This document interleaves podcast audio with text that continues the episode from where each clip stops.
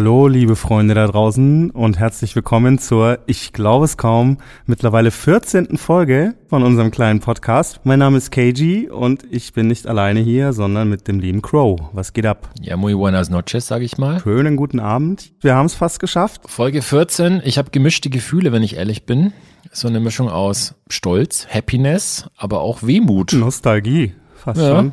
Ja, ja. Damals, als alles angefangen hat, ist nämlich schon ein bisschen her und wir haben schon einiges gesendet und sind beim letzten Interviewgast angekommen für diese Staffel und für dieses Jahr. Deswegen ist es auch so ein bisschen eine kleine Mammutfolge geworden, oder sollte ich besser sagen, eine Bombenfolge, Bomberfolge.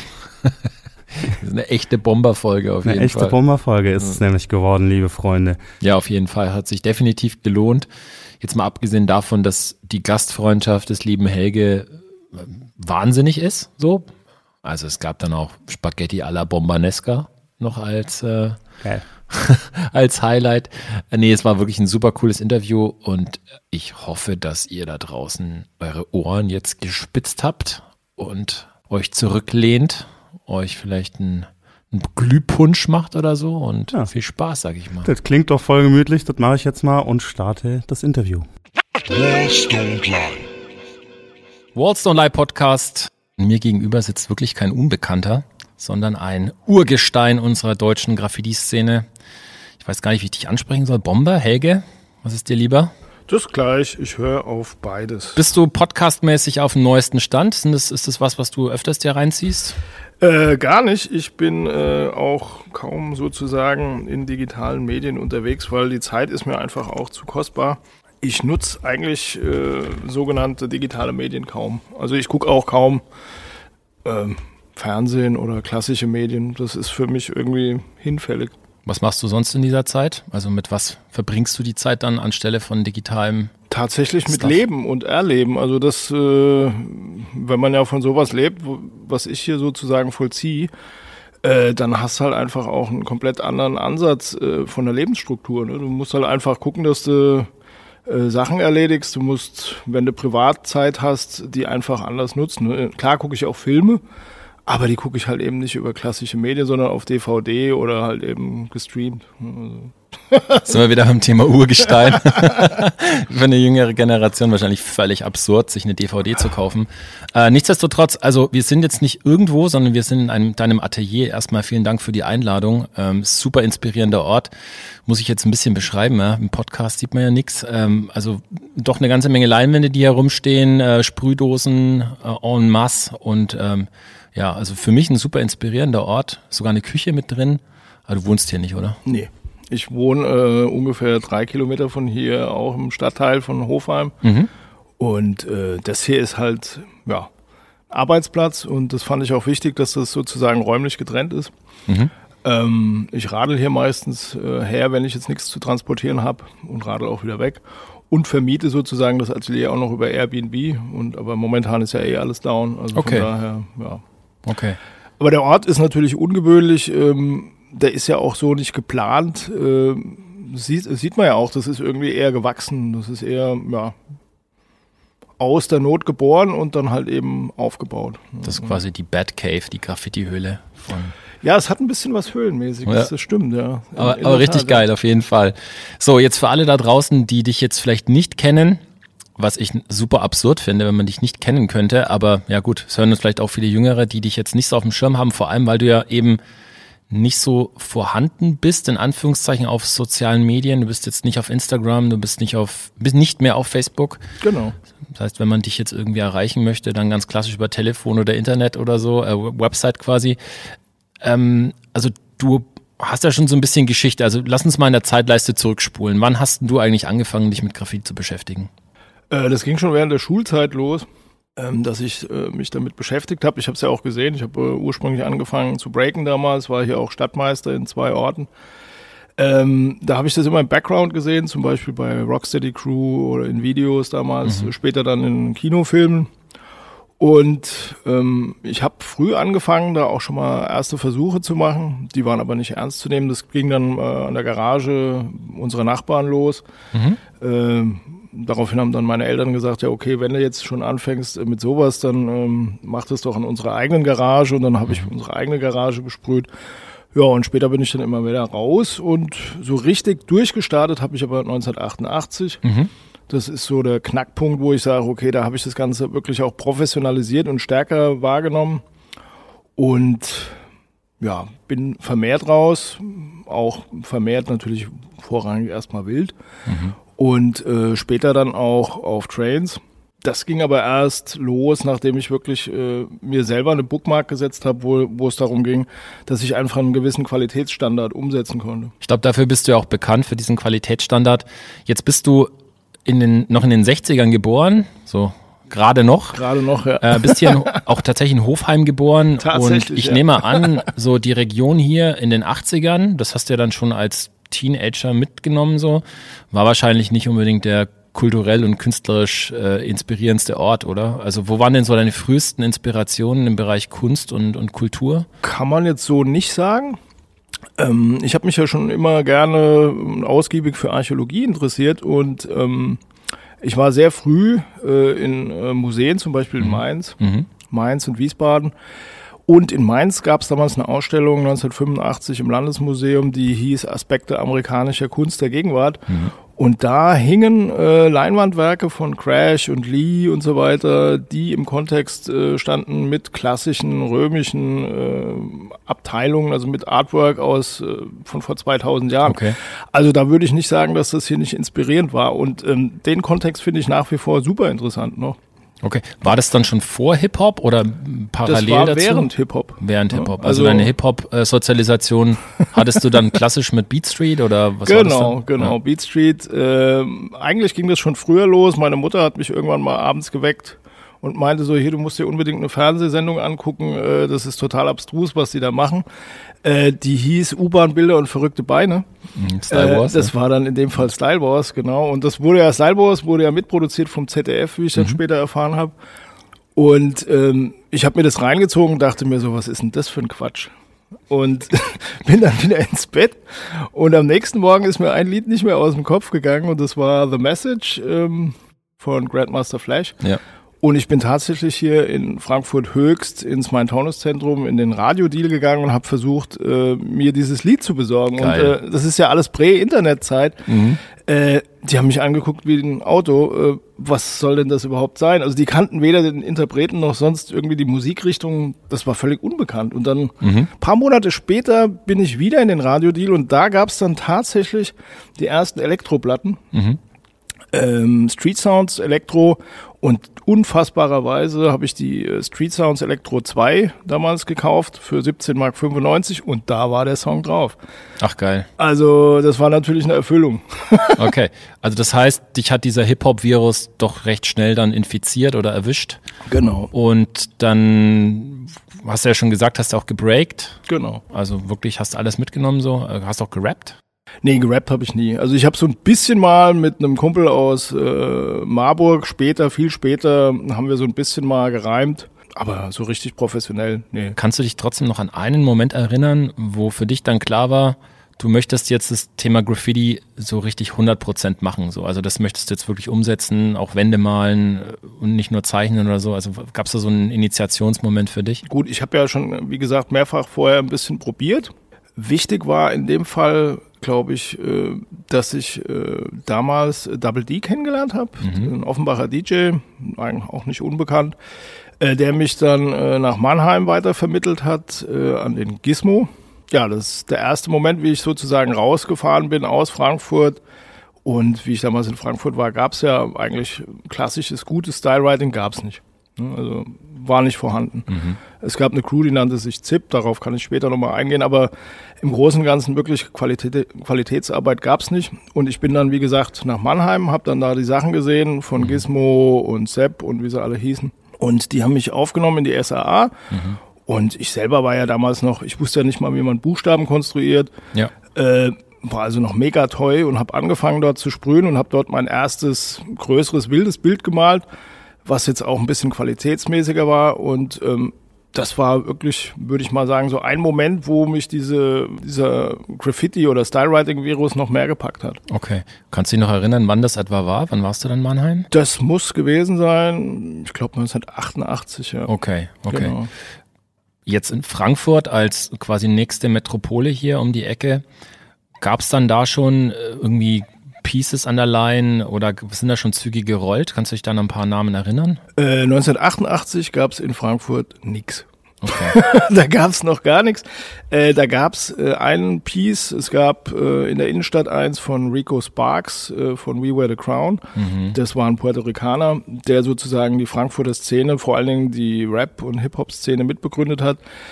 Äh, aber an Styles, du hast nichts gesehen. Also es gab Zip, so nannte sich die Crew. Das waren äh, drei Freaks, die oder vier Freaks, die äh, die gesamten Brückenbereiche vollgemalt haben, aber wirklich ja nicht qualitätsmäßig gut.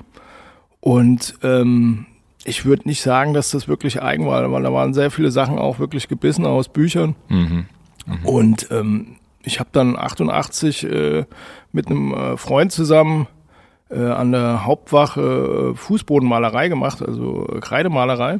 Und dabei kam äh, Akim Walter, Zepster, vorbei, zusammen mit Storm, die in der B-Ebene gebreakt haben und äh, noch so ein anderer Typ aus Frankfurt, der nannte sich Grandmaster Graffiti.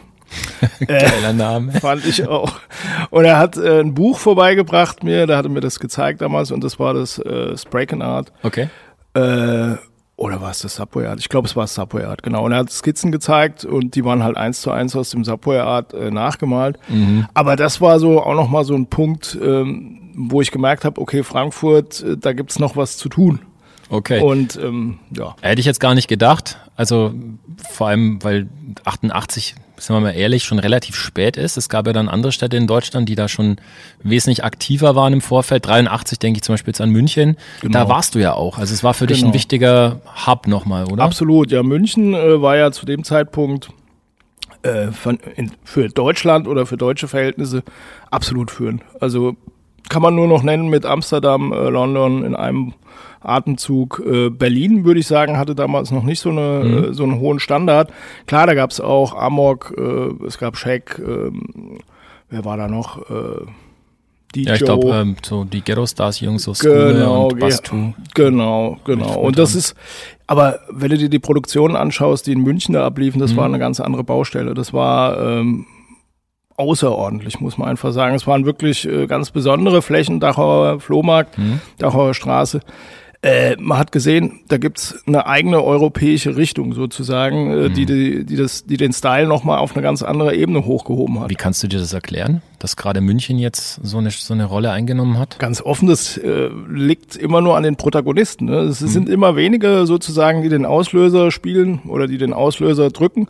Und in dem Fall ganz klar äh, Blash, also in dem Fall Lumit und ähm, Chemnos, Neon. Eine ganze Menge Leute, die da einfach wirklich hohe Standards gesetzt haben und auch wirklich äh, komplett eigen an das Thema rangegangen sind. Klar sind die alle auch beeinflusst gewesen von Shu, CTK und so. Die Skizzen sind ja Ende, Mitte der 80er äh, weltweit oder besser gesagt europaweit Ja. auch rumgeschickt worden und kopiert worden. Aber daraus hat sich dann schon so eine eigene Ästhetik entwickelt. Und äh, die Bilder damals, die haben uns alle umgehauen. Hm. Weil du jetzt gerade auch Schuh ansprichst. Der war ja auch, glaube ich, sogar mit Bando zusammen in München. Die Genau. hatten ja, glaube ich, so Genau. eine legendäre, so einen Genau. legendären Abriss, Genau. der dann, glaube ich, auch Konsequenzen hatte. Genau, Schuhbendo waren da und die wurden natürlich auch gecached äh, und äh, laut Chemnos sind die ja dann, äh, also Bendo ist ja der Lehman Brothers Erbe sozusagen und die Mutter kam dann wohl äh, aus Paris und hat ihn dann ab abgeholt und hat da Okay. eine Menge Auslöse bezahlt angeblich. Wahnsinn. Äh, ganz andere Zeit auf jeden Fall. Ja, Wie crazy. war denn dein First Contact in München? Also du hast ja den Lumit dann irgendwann kennengelernt. Ich glaube, äh, Kat Kathmandu hatte für dich auch eine wichtige Rolle. Genau, zuerst war Katmendo. Katmendo war sehr oft in Frankfurt zu dem Zeitpunkt und hat überall ähm, ziemlich geile Tags gesetzt, äh, Prince K und so. Äh, die hat er mit ziemlich dicken Markern gesetzt und ähm, ja, ich weiß noch wie heute, wie ich die Tags gesehen habe, habe gedacht so, pff, Wahnsinn, was ist das denn? Also das war einfach auch nochmal eine ganz andere Ecke. Und irgendwann habe ich den kennengelernt und wir haben uns angefreundet. Ähm, wir sind auch heute noch, ja, lose befreundet, aber das war halt einfach eine ganz andere Nummer damals. Ne? Es war einfach sehr viel enger.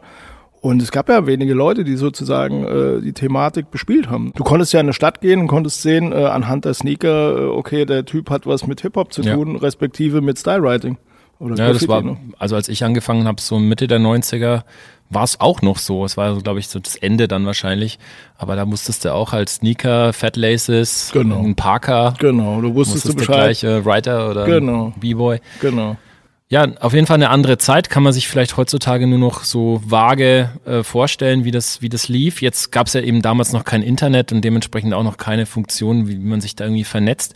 Wie, wie lief das dann damals, so eine Vernetzung? Ja, witzig. Ähm, tatsächlich so, wie man sich äh, heute nicht mehr vorstellen würde, nämlich über die Wand als Medium. Mhm. Wir haben uns verabredet, zum Beispiel über Tags und über äh, Styles, die wir äh, in Bahnhäuschen reingeschrieben haben und haben gesagt, okay, wir treffen uns da und da um die und die Uhrzeit und dann Geil. hat das so stattgefunden. Mhm. Also deswegen sage ich auch immer, eine, eine Wand oder der öffentliche Raum, das ist das älteste Medium der Welt. Ja.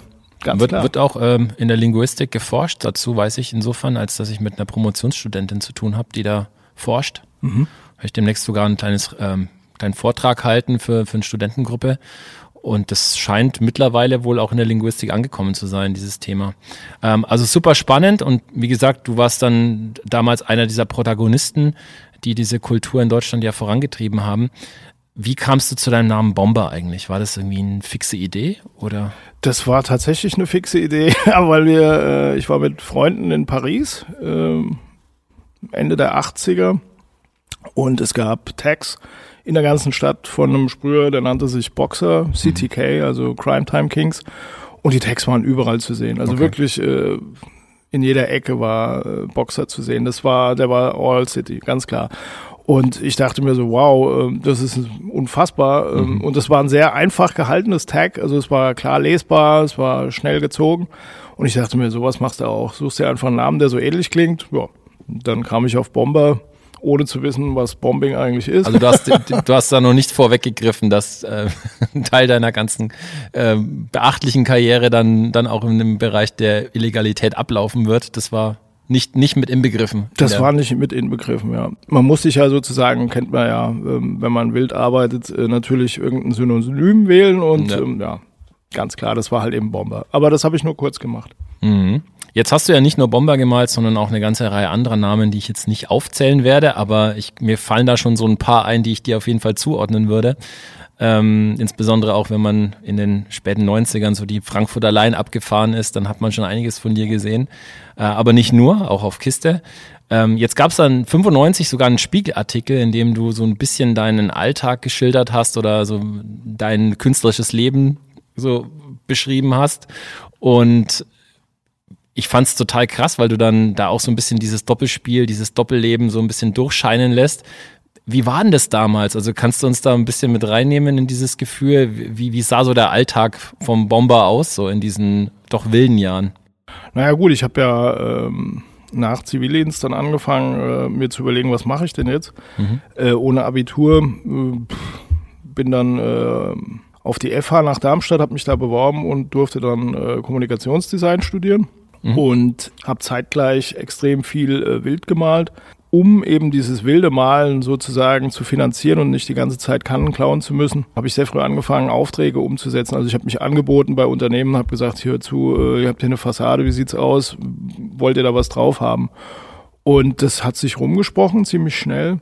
Und mhm. irgendwann habe ich äh, sehr viel Aufträge gemalt und habe mir damit sozusagen meinen äh, wilden Auftragsbereich äh, finanziert. Also den wilden Gestaltungsbereich, nicht den Auftragsbereich, klar. Das war halt mehr ein gesellschaftlicher Auftrag. Genau, es war ein gesellschaftlicher Auftrag. Und ähm, äh, irgendwann kam, ähm, weil ich ja dann auch schon Grafik, klassisches äh, Kommunikationsdesign äh, auch als Auftrag schon umgesetzt habe. Also ich habe damals ganz früh Plattencover gemacht für Advanced Chemistry, Boulevard Boo, äh, Posterdesign, klassisches Artwork, rechnerbasiert. Ne? Also ganz klar auf dem Mac gearbeitet. Und irgendwann äh, kam äh, ein Art Director von Saatchi und ein, dessen Freund zu mir, bei mir damals in die Gutleutstraße in Frankfurt, und meinten zu mir so, ja, sie würden gerne eine Agentur gründen, mhm. die äh, Stylewriting oder Graffiti an die Industrie vermitteln würde. Und ob ich nicht Interesse hätte, äh, dem Ganzen äh, beizuwohnen. Und dann habe ich gesagt, okay, ähm, wenn die das jetzt auch schon starten wollen, dann äh, muss ich natürlich irgendwie mit dabei sein. Äh, wir haben das gestartet und haben eben diesen dreiseitigen Spiegelartikel bekommen und danach äh, ging es medial ab wie die Sau. Also es kamen äh, Filmteams aus Russland, Finnland, überall her. Äh, wir wurden rumgereicht in den klassischen Medien, äh, Fernsehen und so weiter und ähm, wurden ziemlich bekannt. Die Agentur nannte sich Oxygen. Wir haben dann angefangen, ähm, Leute zu vertreten. Wir haben Leute eingebaut, andere Writer aus ganz Europa, Mhm. ähm, haben auch ganz früh angefangen, dann eigene Sprühdosen auf den Markt zu werfen. Das war damals die Oxygen Colors. Äh, das war eine Farbrange, die äh, Cantu und ich sozusagen ähm, für uns selber äh, aufgebaut haben, weil wir gemerkt haben, okay, es braucht einfach sowas. Die Zeit ist reif. Und es war natürlich absolut zu früh, ganz Ja. klar. Also Jetzt sprichst du ja ganz klar diesen, diesen doch auch Karriereaspekt an oder diesen Professionalisierungsaspekt. Und nichtsdestotrotz lief ja parallel im Background noch dieser, sag ich mal, wilde oder illegale Approach bei dir.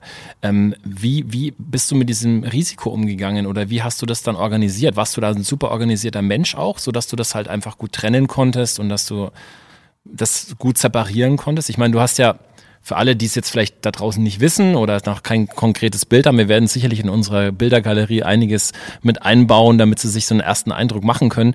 Aber du hast ja auch wirklich auf, an der Line und auch auf, auf Stahl sozusagen Bilder gemalt, die einen Hall of Fame-Style hatten, also die wirklich super aufwendig waren. Das waren ja nicht einfach nur irgendwelche Silberdinger so, ne? Und deswegen frage ich mich, wie hast du das organisiert? Warst du da einfach total straight diesbezüglich? Ja, straight würde ich das jetzt nicht nennen. Ich war ja äh, in dem Fall, wenn man nachts rausgeht, dann, äh, das kostet ja Energie sozusagen. Das heißt, äh, ich konnte ja frühestens dann so gegen 12, 1 Uhr aufstehen. Ich habe auch extrem viel gefeiert damals. Ähm, das war alles andere als sortiert. Ähm, Aber äh, ich habe immer versucht, Qualität äh, darzustellen und ich habe immer versucht, eben genau das, was ich in München gesehen habe, diesen hohen Standard an Qualität, eben den auch wild zu vollziehen. Das war für mich ein Anspruch, äh, um auch das Thema ähm, gesamtgesellschaftlich ein bisschen äh, etablierter zu machen. Also ich habe immer Charakter beigefügt, habe immer aufwendigen Background gemacht, um halt eben äh, Leute, die mit der Thematik nichts anfangen können, äh, noch positiv zu stimmen. Da denke ich auch, äh, das hatte Rechnereinflüsse. Also die frühen äh, rechnerbasierten äh, Funktionen in Photoshop zum Beispiel, KPT, Kai Power Tools, äh, diese Geschichten, die haben mich beeinflusst. Und wir haben dann auch irgendwann, ich habe angefangen, Styles einzuscannen und die dann auch mit äh, bestimmten Effekten zu versehen.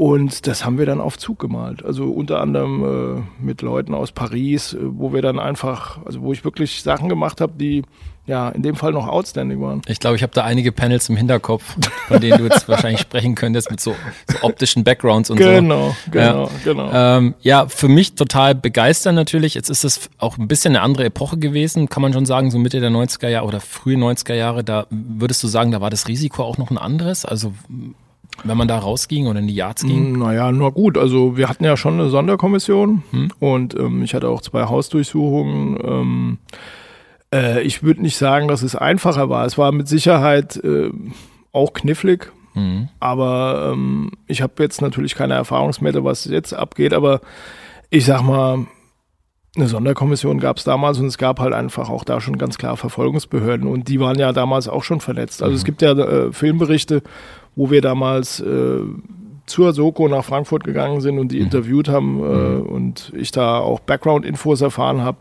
auch über mich selber, was sie da so sammeln. Die hatten da zwei riesen Ordner mit meinem echten Namen drauf, wo ich dann wirklich dachte so, hm, okay, äh, die wissen da schon Bescheid. Wir hatten ja gerade das Thema Qualität. Also für dich war es auch immer wichtig, eine hohe Qualität zu liefern. Jetzt hast du damals, auch in den frühen 90ern schon, ähm, so einen ganz bestimmten Flavor transportiert mit deinen Bildern und hast aus diesen Dosen, die wir zu dem Zeitpunkt zur Verfügung hatten, ja auch das Maximum rausgeholt, behaupte ich mal. ähm, also so sah es zumindest aus. Ja, auch bei Lumit gilt ja auch für, für, für Absolut, so Akteure ja. wie Lumit oder Absolut, Darko, genau. wie sie alle heißen. Die haben da ja schon wirklich das, also wenn man sich die Bilder von damals heute anguckt und gibt's ja immer noch Literatur aus diesen Jahren, dann könnte man meinen, boah, krass, also das, das hat halt einen Qualitätsstandard, das kannst du heute auch noch malen und es hat trotzdem noch immer noch diesen Bestand. So. Genau. Obwohl das Material damals ja auf einem ganz anderen Level war. So. Das stimmt, ja. Vergleichsweise. Es waren eine ganz normale Autolackdosen Genau. und dementsprechend musste man um ein Vielfaches mehr auch an, an Know-how haben, welche Dosen jetzt welchen Deck, Deckgrad hat und so weiter und so Genau, fort. Genau. Ähm, Was würdest denn du sagen, waren für dich so die wichtigsten Einflüsse, die dich dann da auch hingebracht haben, was du dann gemalt hast? Weil dein Style war jetzt nicht so typisch New York-mäßig, sondern schon experimentiell bereits zu Beginn. Ja, da ließ ich mich immer schon sehr gerne nicht nur vom äh, klassischen Stylewriting beeinflussen. Klar, dass äh, Leute wie äh, Lumit, Catmando, äh, klassisches Stylewriting hat mich natürlich immer umgehauen, aber mich hat irgendwie immer mehr äh, dieses Besondere, also den eigenen Weg sozusagen, der hat mich mehr geflasht. Also ich fand immer mehr Futura geiler als jetzt nur Scheme. Also Scheme finde ich auch super zum Beispiel, aber Futura hat dann nochmal so eine eigene Bookmark oben drauf gesetzt. Mhm. Das hat mich gereizt.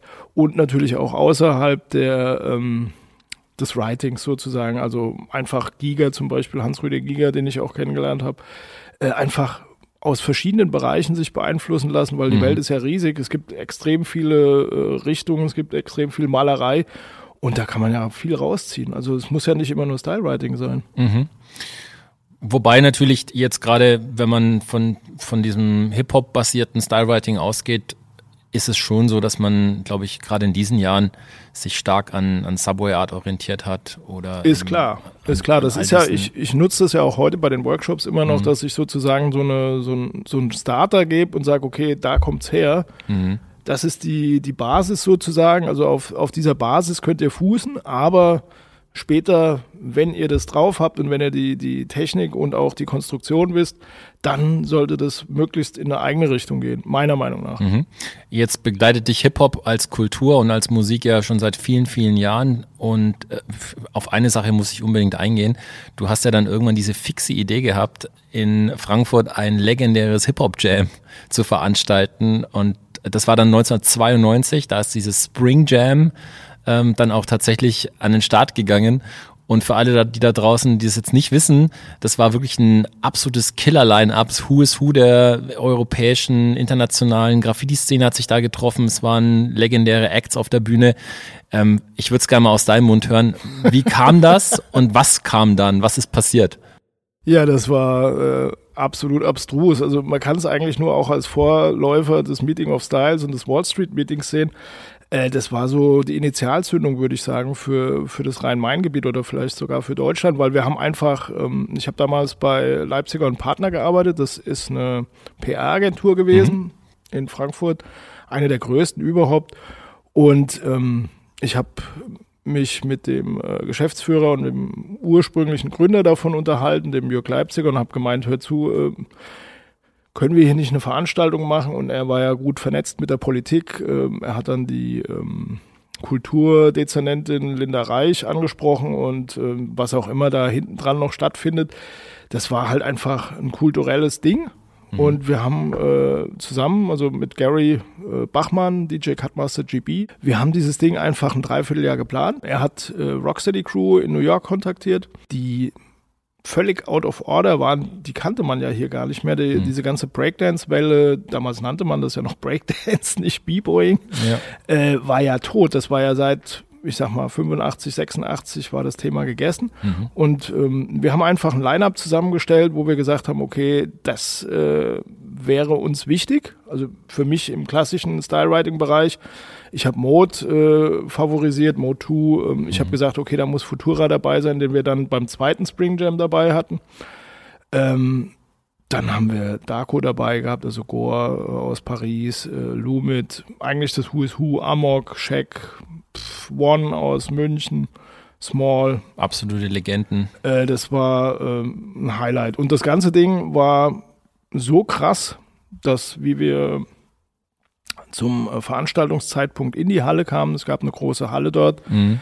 waren morgens schon aus Berlin mehrere Busse und aus der ganzen, aus, aus ganz Europa Busse da. Also es kamen Leute aus, ähm, aus der Schweiz, aus Australien, überall her. Ich habe einfach äh, sozusagen mein äh, Netzwerk damals, was ja in einem Buch sozusagen notiert war, mhm. äh, Hip-Hop-Shops und so weiter. Wir haben einfach über diesen ähm, Verteiler der PR-Agentur Poster und Flyer weltweit verschickt. Oder konnten das halt eben auch auf mhm. eine Nummer buchen, die die da abgerechnet haben, wie auch immer das lief. Ähm, allein die Portokosten waren ja schon nicht klein. Und das hatte aber die Wirkung, dass halt wirklich äh, zu dem Zeitpunkt abends dann auch bei der Veranstaltung, keine Ahnung, 4000 Leute waren. Das war verrückt. Also die Halle war voll mit Leuten morgens, wie wir ankamen. Wir mussten erstmal die Leute wieder rausschicken und rausjagen, dass wir, weil das war ja alles offen. Also das kann man sich, es war komplett unstrukturiert und ungeordnet und es war einfach Learning by Doing. Und äh, später bei der Veranstaltung selber wurde das Ding ja Bomb Rush the Show von Berliner Gangs übernommen, die da ähm, Macheten und alles Mögliche reingeschleppt haben und das Ding einfach übernommen haben. Also wir wussten ja nichts. Klar, im Vorfeld wurde uns angekündigt, okay, es kämen Gangs. Und da habe ich gemeint, ja, was, was haben wir mit Gangs zu tun? Ja. Also, äh, sorry. Da dachte ich mir so völlig naiv, ja, pff, das wird schon gut gehen. Ne? Aber das war alles andere als das. Das war, wir können von Glück reden, dass es nur 16 Leichtverletzte gab. Ja, Wahnsinn. Also auch wenn man diese Berichte heute liest äh, aus dieser Zeit, dann kann man sich das wirklich kaum vorstellen.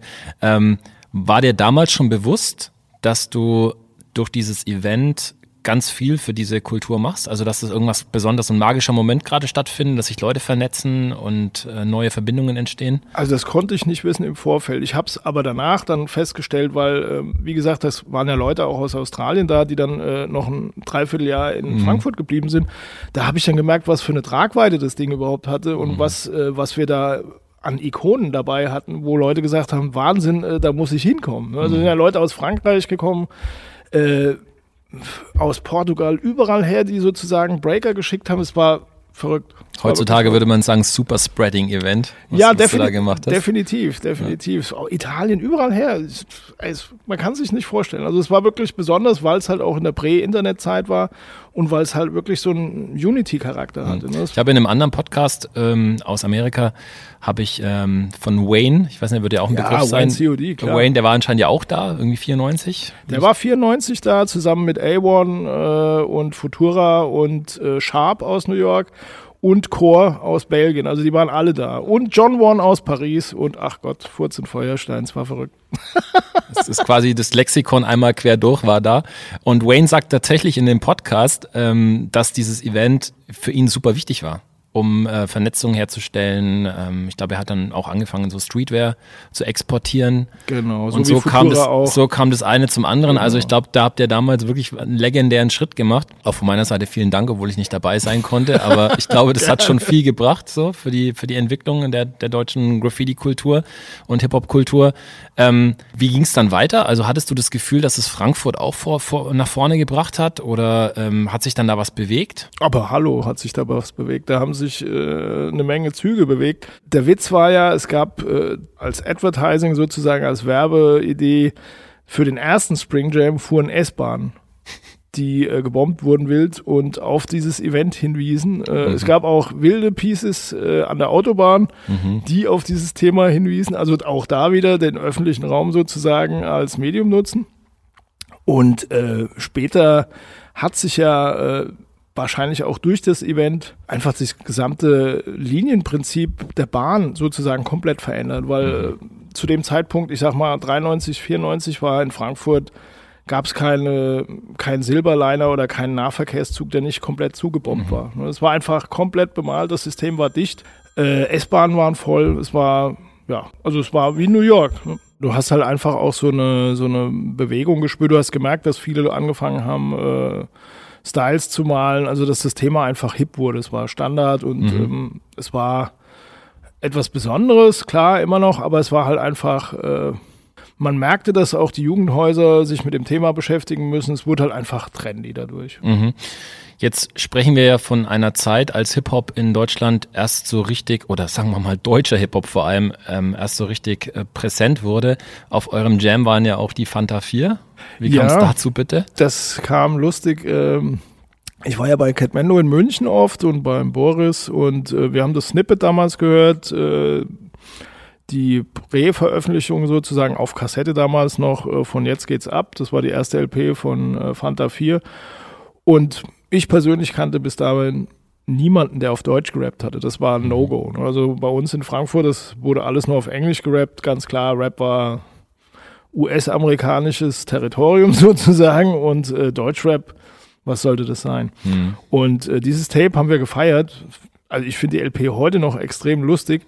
Ich habe dann angefragt bei Sony Music Und wir haben ähm, sozusagen auch noch Geld dafür bekommen, 1500 Mark damals, dass die Fanta 4 bei uns aufgetreten sind, die damals dann auch schon äh, extrem umstritten waren, ob das überhaupt Hip-Hop sei und ob die überhaupt was damit zu tun hätten. Mhm.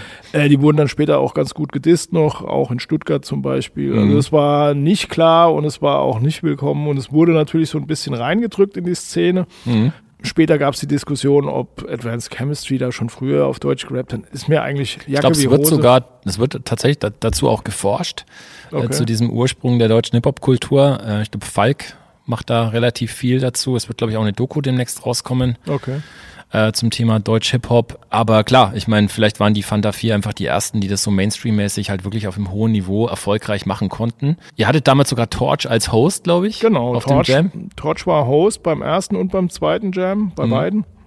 Äh, zusammen mit Pee-Wee aus New York noch. Ähm, das war, die beiden Jams waren außerordentlich und waren, ähm, ja, wie gesagt, so Urknall Charakter für den äh, deutschen Bereich. Klar gab es überall schon Jams, aber das waren alles eher kleinere Teilchen und die Dinger waren beide massiv. Also das mhm. waren auch große Orte, das war professionell äh, später dann auch durchgeführt. Meinst du, sowas wäre heute nochmal möglich? Würde ich so nicht sagen, weil das ist ja in einem Kontext, im zeitlichen Kontext zu sehen und ähm, heutzutage hast du einfach das ganze Thema schon viel zu sehr, ja, ich möchte nicht sagen kommerzialisiert, aber mhm. ähm, viele Leute sind da ja auf Low Budget gekommen oder Low Budget. Ne? Also zum mhm. Beispiel, ich habe damals Max Herre in ähm, Jugendhaus Nord in Stuttgart entdeckt und habe gesagt, so hier, du musst bei uns beim zweiten Spring Jam auftreten. Und dann kam er mit seiner Band Agate Jazz und mhm. ich selber habe von dem Auftritt gar nichts mitbekommen. Ich habe ja nichts davon mitbekommen, weil ich vorne an der Kasse mitstand. Und äh, wie ich gehört habe, war es wohl nicht so doll. Aber, aber in Stuttgart Nord damals war er Bombe und äh, ja, ja, sehr geil, auf jeden Fall. Jetzt hast du dann in der Folgezeit auch durch deine Funktion als Grafikdesigner viel für die visuelle ähm, Erscheinung von Hip-Hop-Bands und auch Hip-Hop-Brands gemacht. Du hast zum Beispiel unter anderem für, für die Sendung Fat MTV das Logo mhm. gestaltet. Du ja. hast, äh, ich glaube, sogar ein Advanced Chemistry Cover gemacht. Ja, richtig. Ja. Hast du dich da als Teil des Ganzen gefühlt oder warst du als Gestalter nur so am Rand? Ist schwer zu sagen. Also ich meine, wie gesagt, ich habe halt ganz früh äh, rechnerbasiert schon gearbeitet, weil ich äh, bei Logic Records äh, Hauptpraktikum gemacht mhm. habe. Logic Records war damals äh, Strahlenberger Straße, Offenbach, ähm, das, die ba das Basement von Snap. Äh, später dann auch noch Dr. Alban und so weiter, äh, Rosella und wie sie alle heißen. Und das war ein besonderer Ort. Sven Fett war über uns. Es war einfach, ja, frühe Dancekultur in, in, aus Frankfurt, aus Deutschland. Mhm ähm, die mich auch geprägt hat. Und ich hatte halt äh, zum ersten Mal einen größeren Kontakt mit äh, Techno, mhm. mit dem ich eigentlich am Anfang gar nichts anfangen konnte. Und ähm, dieses Wissen, was ich sozusagen dann da erlernt habe bei Eike König, ähm, der mir sozusagen die ersten Sporen äh, am Rechner beigebracht mhm. hat, also mir einfach gezeigt hat, wie man am Mac arbeitet. Photoshop 1.2, keine Ebenen, ein Undo. Nur mal so nebenbei. äh, und dann habe ich mir selber äh, einen Kredit genommen bei der Bank, 11.000 mhm. Mark, und habe mir dann meinen ersten Mac selber gekauft, weil bei uns an der FH gab es sechs äh, Macs, da musste man sich in so eine Liste eintragen. Mhm. Und bei 450 oder 600 Schülern äh, konntest du dir vorstellen, wie oft du da einen Rechner konntest. Das war halt Quatsch. Und dann habe ich mir einfach komplett äh, das Gerät gekauft mit äh, Peripherie mit Programmen, die wir uns gegenseitig kopiert haben auf Cartridges damals. Und ähm, dann hat sich das sehr früh rumgesprochen. Äh, kam zuerst Torch äh, und Tony L und äh, Boulevard Boo, die dann äh, gesagt haben, okay, hey, wir brauchen hier äh, Poster und Plattencover für äh, Operation Paragraph 3 und so mhm. weiter. Und äh, Boulevard Boo geht zur Polizei. Und dann habe ich das ganze Artwork sozusagen, was ich halt eben gelernt hatte bei Logic, äh, angewendet, um halt eben diese Produkte zu erzeugen. Okay, ja krass. Ich meine, du hast eben Design studiert, ähm, von 90 bis 94, also wirklich pff, aufs Design gemünzt, noch in einem, in einem anderen Zeitalter. So. Absolut, ja. Ähm, würdest du sagen, dein Handwerk hat dir da geholfen? Also Graffiti hat dich da irgendwie prädestiniert dafür oder war das sogar eher hinterlich? Haben die dich dann eher gedisst dafür? Also Graffiti hat mich ja letztendlich auch an die FH gebracht, weil okay. äh, der ähm, Tutor, mein späterer Tutor, der mich aufgenommen hatte, meinte zu mir so, ach was, Sie machen Graffiti, das ist ja fantastisch, äh, zeigen Sie mal. Und dann hat er sich das Zeug angeschaut und war von Socken und meinte so, okay, prima. Und äh, ja, eine Woche später lag halt die Annahme bei mir dann im Briefkasten und dann durfte ich halt studieren. Du hast zu einem anderen Zeitpunkt mal gesagt, dass an den Hochschulen Stylewriting nicht respektiert wird. Hast du da konkrete Erfahrungen oder sagst du ja gerade, das war sogar eher förderlich? Ja, das, sicher. Also ich meine, das sieht man ja heutzutage überall. Ähm, was ja stattfindet, ist ja, dass sozusagen äh, Leute, die wild äh, vollziehen, Artwork im Gestaltung im äh, nicht gewollten Bereich sozusagen, umgeformt werden zu Kommunikations- oder Grafikdesignern, mhm. aber halt eben am Rechner sozusagen wertige Produkte entwerfen, während das draußen, was sie mit der Sprühdose entworfen haben, keine Wertigkeit haben dürfen. Ne, also das ist natürlich Quatsch, mhm. weil natürlich ist auch das, was wir äh, draußen oder was auch draußen stattfinden kann, äh, ein Artwork und natürlich ist das auch eine Gestaltung und hat einen Wert. Ne, der darf aber keinen Wert haben, weil er halt eben verbotenerweise aufgebracht wird mhm. und das ist echt ein Problem. Und ich finde, Fachhochschulen äh, bauen eher Leute um mhm. zu einem mhm. Prinzip, zu einer weiteren Nutzung mhm. statt sozusagen das Thema, was halt eben Bild vollzieht, also die Wurzel an dem Ganzen, statt die zu beleuchten und einfach wirklich da auch mal einen Ansatz zu machen, zu sagen, okay, äh, das ist auch eine Gestaltungsform und die hat auch eine Wertigkeit. Ne? Also einfach so nochmal so, so eine Rückkopplung zu geben, zu sagen, okay, hey, das hat Bestand, das hat Bedarf, das hat eine gestalterische Qualität. Mhm.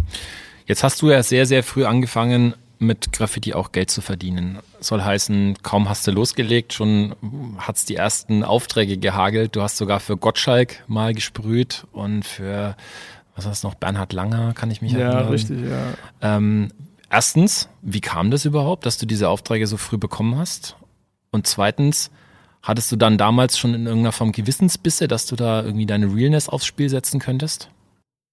Also zuerstens, das kam über ähm, Cat Mendo aus München, der damals die Anfrage hatte über Hilmar F. Hirseland, so hieß der Ausstatter vom ZDF damals, der Produktionsfirma. Mhm für äh, die zwei im zweiten, Gottschalk und Jauch, äh, auf der internationalen Funkausstellung 91 äh, die Backgrounds spontan zu erstellen auf Leinwände. Mhm. Äh, der hat mich dann irgendwann angerufen, hat gemeint, hier, du musst dich in den Zug setzen, äh, komm rüber, äh, ich krieg das allein nicht gestemmt. Und dann habe ich mich in den Zug gesetzt, bin nach Berlin gefahren und wir haben zusammen morgens ein Briefing bekommen, wer nachmittags auftritt und haben spontan dazu äh, große Leinwände gestaltet, mhm. die dann immer in den Background reingeschoben wurden. Und ja, was heißt Realness in dem Fall? Ähm, man muss natürlich von irgendwas überleben. Ne? Wir haben, äh, wir sind in einem System sozusagen gefangen, wo man äh, entweder Kapital besitzt, schon von vornherein, oder mhm. sich das eben erwirtschaften muss, um irgendwie das Überleben zu garantieren. Und für mich war es klar, ähm, wenn ich von etwas leben möchte, dann muss es nicht unbedingt äh, die klassische Kommunikation sein, sondern es ist vielleicht das, woran auch mein Herz hängt. Und dann äh, war das ein ganz frühes Thema für mich zu sagen, okay, wenn ich etwas gerne vollziehe und ein Werkzeug gerne bediene, mhm. dann nehme ich doch das, was ich eh schon sozusagen trainiert habe mhm. und nicht immer nur den Rechner. Und klar, ich kann immer noch am Rechner arbeiten, aber ich finde es langweilig mittlerweile, weil es halt alles, die Ästhetik ähnelt sich halt. Ne? Mhm. Es ist es wird halt immer alles auch noch mehr ins Digitale jetzt gedrückt, gerade zu Zeiten des Lockdowns. Hm. Es, ja, ist vielleicht eine, logische Konsequenz. Auf der anderen Seite fehlt halt jegliche Haptik ne? und jede Absolut. jegliche Emotion fehlt Absolut. dann da irgendwie insofern schwierig. Ähm, ich habe eine, einen Ausschnitt gesehen aus einer Sendung, die hieß Live aus dem Südbahnhof, auch Mitte der 90er Jahre. Da wurdest du, da wurdest du eingeladen als ähm, Talk-Gast quasi und musstest dich dann verteidigen Damals auch in, übrigens in Funktion äh, als Vertreter der Agentur Oxygen, die ja für professionelles Graffiti stand. So. Ja. Ähm, und dann dein Antagonist, sein Gegenüber, war dann ein, ein Sprüher aus Kassel oder so, genau. der, der Joker oder genau. so. Und ähm, da, da wurdest du quasi so in diese Ecke auch gedrückt, so, ah, du verdienst mit Graffiti Geld und ah, ist das überhaupt in Ordnung und so. Ähm, jetzt im Rückblick, wie würdest du heutzutage jemanden verargumentieren, was du da machst. Also wenn du mit Graffiti Geld verdienst. Also was, was ist für dich die, sagen wir mal, die Basis dafür, warum du sagst, es ist auf jeden Fall relevant? Naja, ob das relevant ist, also breche ich es einfach mal runter auf das Ganze, dann ähm, möchte ich einfach das Werkzeug Sprühdose als etabliert ansehen. Ne? Also mhm. weil äh, letztendlich, ob das jetzt Graffiti ist oder was auch immer, äh, das Werkzeug selber ist ja schon äh, eine Innovation für sich, also sozusagen die Zweckentfremdung der Farbsprühdose als Gestaltungsmittel. Ähm, das ist es ja eigentlich schon. ne? Also das ist ja das, das ist auch wieder, um es zurückzuführen auf Hip-Hop, äh, das ist ja das Besondere daran, einfach Produkte zu nehmen, die nicht für etwas erschaffen wurden und die in einfach einen anderen Kontext zu sehen. Der Plattenspieler als Musikinstrument. Ne? Also das ist ja genau das Gleiche. Und das ist ja genau diese Kraft, über den Tellerrand rauszudenken. Das ist das Geile daran. Und Mhm. Wobei jetzt, wenn du, wenn du von Plattenspieler zum Beispiel äh, sprichst, das ist ja schon eine Besonderheit an diesem Element des Hip-Hops, wenn man jetzt mal von Stylewriting spricht oder, oder Graffiti, dass es das eben auch illegal gibt, also unerlaubterweise und dass es Genau. dafür wahrscheinlich auch nie eine, eine, wie soll man sagen, eine Absolution geben wird. Es wird immer eben diesen, diesen rebellischen Akt geben. Ähm, und das ist ja was Einzigartiges. Also das haben wir bei den anderen Elementen ja in der Form nicht. das ist richtig. Würdest du, und das finde ich jetzt schon eine wichtige Frage, und du bist halt für mich jetzt ein Vertreter, der da auf jeden Fall drüber urteilen darf, weil du eben alles mitgenommen hast, würdest du sagen, dass wir eine neue Definition brauchen? Also das Wort Graffiti, deckt das das auch ab? Würdest du sagen, Graffiti ist dann Graffiti, wenn es illegal ist oder legal? Oder ist es auch, ist es scheißegal? Das ist eine super Frage, weil da geht es natürlich um die äh, Betitelung. Ne? Äh, ganz klar, das Wort ist das Problem. Ne? Also wie wir ja schon aus New York auch gehört haben, äh, Graffiti ist das falsche Wort dafür, weil es ist ja Stylewriting.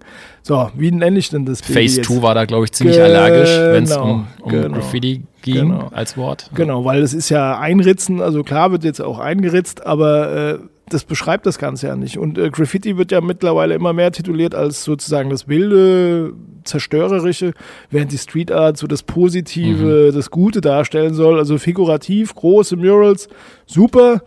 Äh, kleine Tags, äh, Throw-Ups und bunte Pieces oder Silber-Pieces, bäh. Ne, das ist dann sozusagen, ja, um es mal jetzt banal schwarz-weiß zu malen. Ne? Mhm.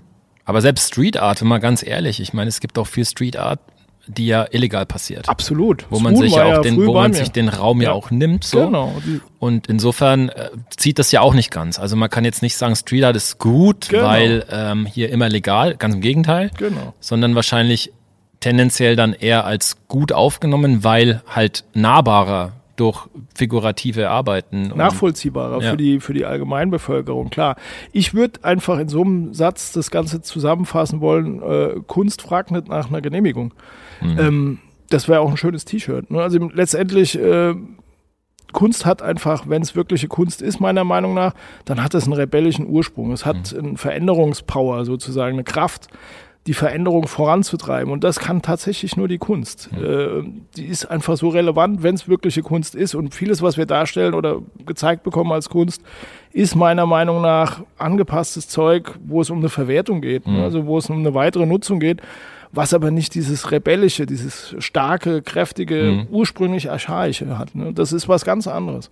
Und deswegen, klar, es ist nicht jedes Thema, was draußen wild vollzogen wird, ein künstlerischer ein künstlerisches Highlight, ganz klar. Im Gegenteil. Ich würde sagen, äh, 90 Prozent ist Schrott mittlerweile. Aber es gibt immer wieder gute Leute und es kommen immer wieder gute Talente raus und es hat immer was mit Gestaltung zu tun, auch wenn es Zerstörung ist. Auch wenn es Vergewaltigung von Typografie ist, wie mein Typolehrer mir an der FH gesagt hat. Das kann ich nicht dulden, das ist Typografie, die Schrift, die vergewaltigt wird. Falsch. Anzeige ist raus. Im Grunde genommen ist äh, Alphabete sind äh, Kommunikation in Zwangsjacken. Also Buchstaben sind ja gefangen sozusagen. Die werden ja in der Nutzung gezwängt.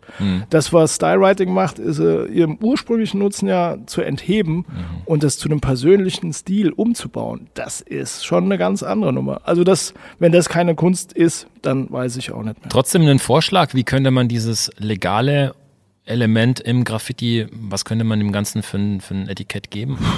Ja, weil das ist auch echt weit gefächert, weil das Medium Dose ja so für so viel eingesetzt werden kann. Es kann ja für klassisches Campaigning eingesetzt werden, große Murals, die für PlayStation Kampagnen werben.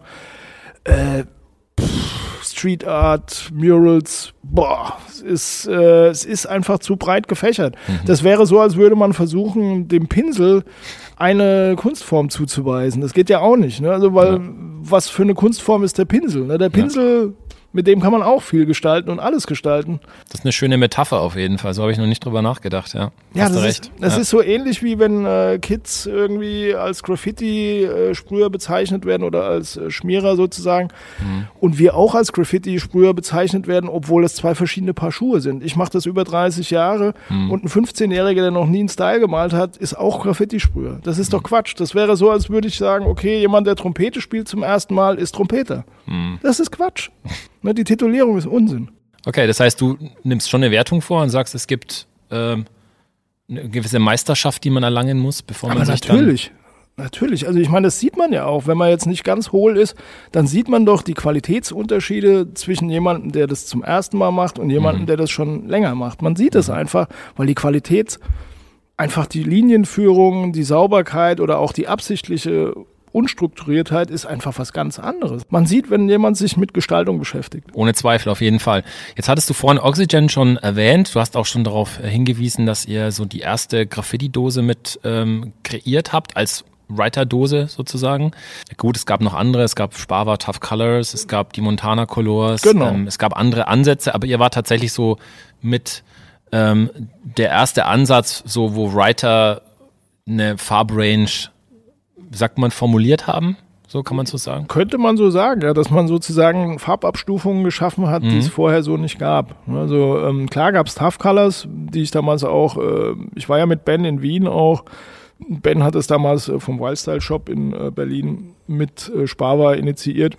Aber das waren jetzt keine Töne, die es nicht in der, in der Standard-Range bei Spava gab. Ähm, Spava, um, weiß nicht, ob das heutzutage noch überhaupt jemand kennt. Ne? Also die Marke ist ja. Ich glaube, man kann es so immer noch kaufen. ja, man kann es noch kaufen, aber die ist gar nicht mehr so präsent in dem ganzen Thema. Äh, damals war das komplett anders. Ne? Also die hatte ja auch von der Ästhetik her eine ähm, Einheit mit Krylon. Ich sag mal, was wir damals auf die Beine gestellt haben, war einfach das, was lange überfällig war, äh, Abstufungen zu erschaffen, die uns gefehlt haben. Wo wir gesagt haben, okay, wir hätten gerne von äh, dunkel weißgrün zu hellweißgrün eine Abstufung von Brombeere runter. Einfach wirklich klassische Uplining äh, für Farben und mit einer hohen Qualität, mit einer hohen Deckkraft. Und wir sind damals äh, zu Belten gegangen, äh, haben die äh, besucht, haben die auch kennengelernt. Damals das erste Gespräch war noch mit Mirko, also mit Dime, äh, Toast, Lumit, äh, Escher und ich. Wir waren damals da und ähm, daraus ist es dann entstanden. Und ähm, ich weiß nicht, was da für Verträge vorgeherrscht haben. Wie gesagt, ähm, irgendwann ist das Thema ja sozusagen in äh, Skills und äh, Molotow übergegangen, ohne dass wir da auch irgendwie großartig profitiert hätten. Zumindestens wart ihr die Geburtshelfer und dafür gebührt euch natürlich großer Dank. Heutzutage haben wir eine, eine Range, die ist wirklich irre. So viele verschiedene Marken, die alle auf einem relativ hohen Niveau ähm, Sprühfarbe produzieren, eben ger gerade für den Markt, für Graffiti, für Street Art, für Urban Art oder wie auch immer man das nennen mag. ähm, nichtsdestotrotz ähm, muss man ja ähm, doch auf jeden Fall festhalten, dass es eben diese Anfangsphase gab, die alles andere als, sag mal mal, durchdacht war so. Also da ist ja wahrscheinlich vieles so impulshaft passiert. Ihr habt dann auch in der Folge unzählige Aufträge umgesetzt als Oxygen. Irgendwann, glaube ich, kam sogar Can2 dazu, Ja. war auch Teil Genau. eurer Agentur. Und ihr habt irgendwie auf mega hohem Niveau dann Aufträge gemalt. Ähm, unter anderem, und da musste ich echt staunen, als ich das gelesen habe, habt ihr auch äh, den lieben Hans-Rüdi Giger repräsentiert auf einer Kunstmesse. Wie kam es denn bitte dazu? Ja, skurril, skurril, noch skurriler.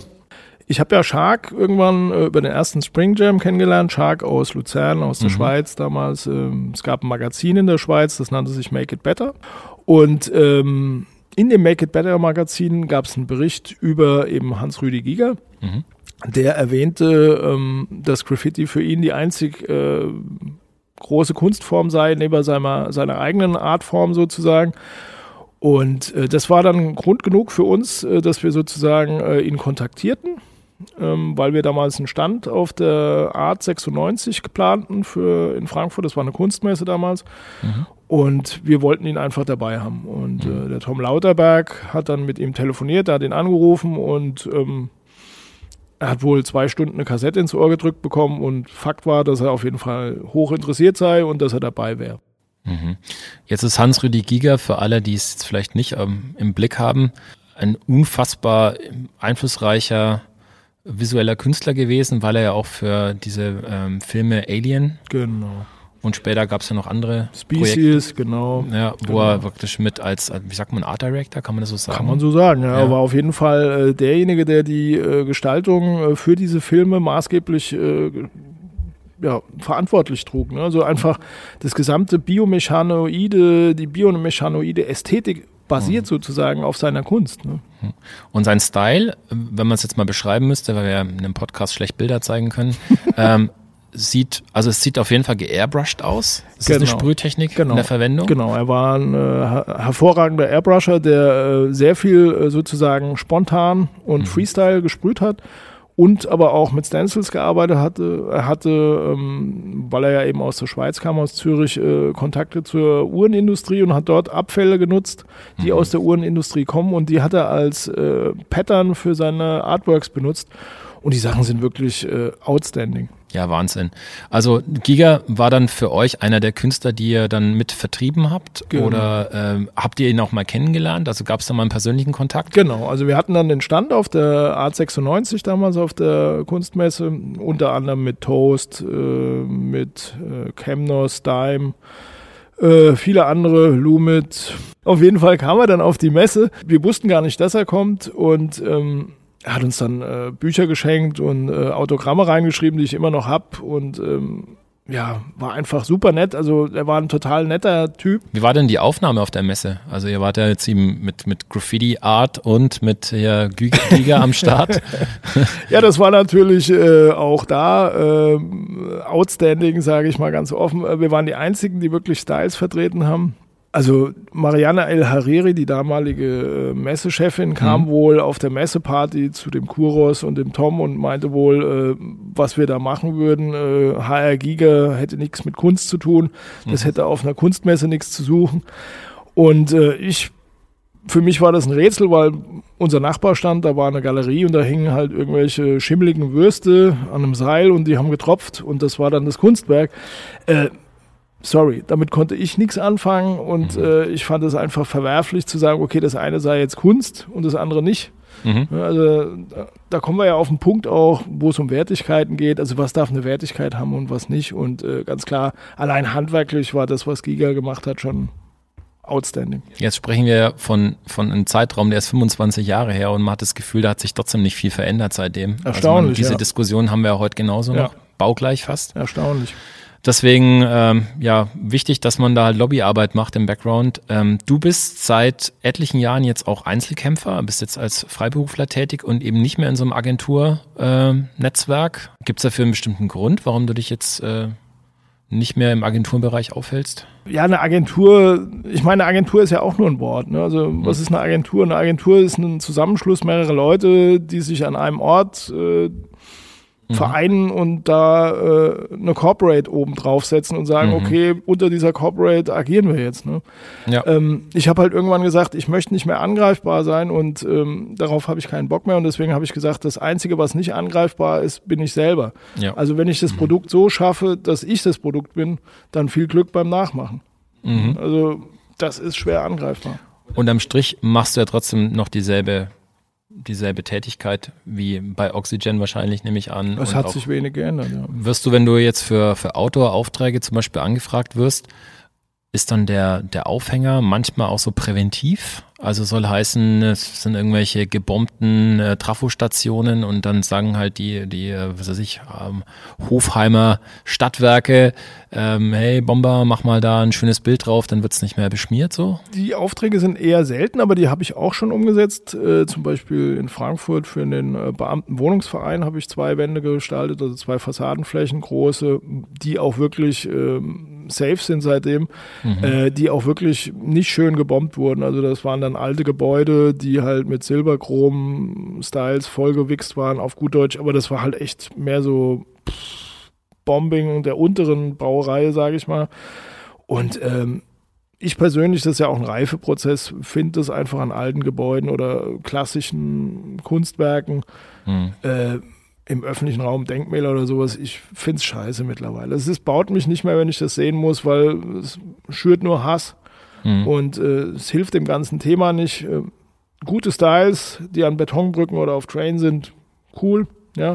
Aber auf Privatgebäuden und vor allen Dingen auf alten Gebäuden finde ich nicht cool. Mhm. Ich habe letztens erst auf Instagram, auf, ich weiß gar nicht mehr, welcher Account es war, habe ich gesehen, da hat Lumet in München an einem Bahnhof, ich glaube ein S-Bahnhof, so eine, eine Wand halt grafisch gestaltet. Also es war jetzt wirklich, waren keine Styles oder so, es waren einfach Farbflächen und ein paar figurative Elemente.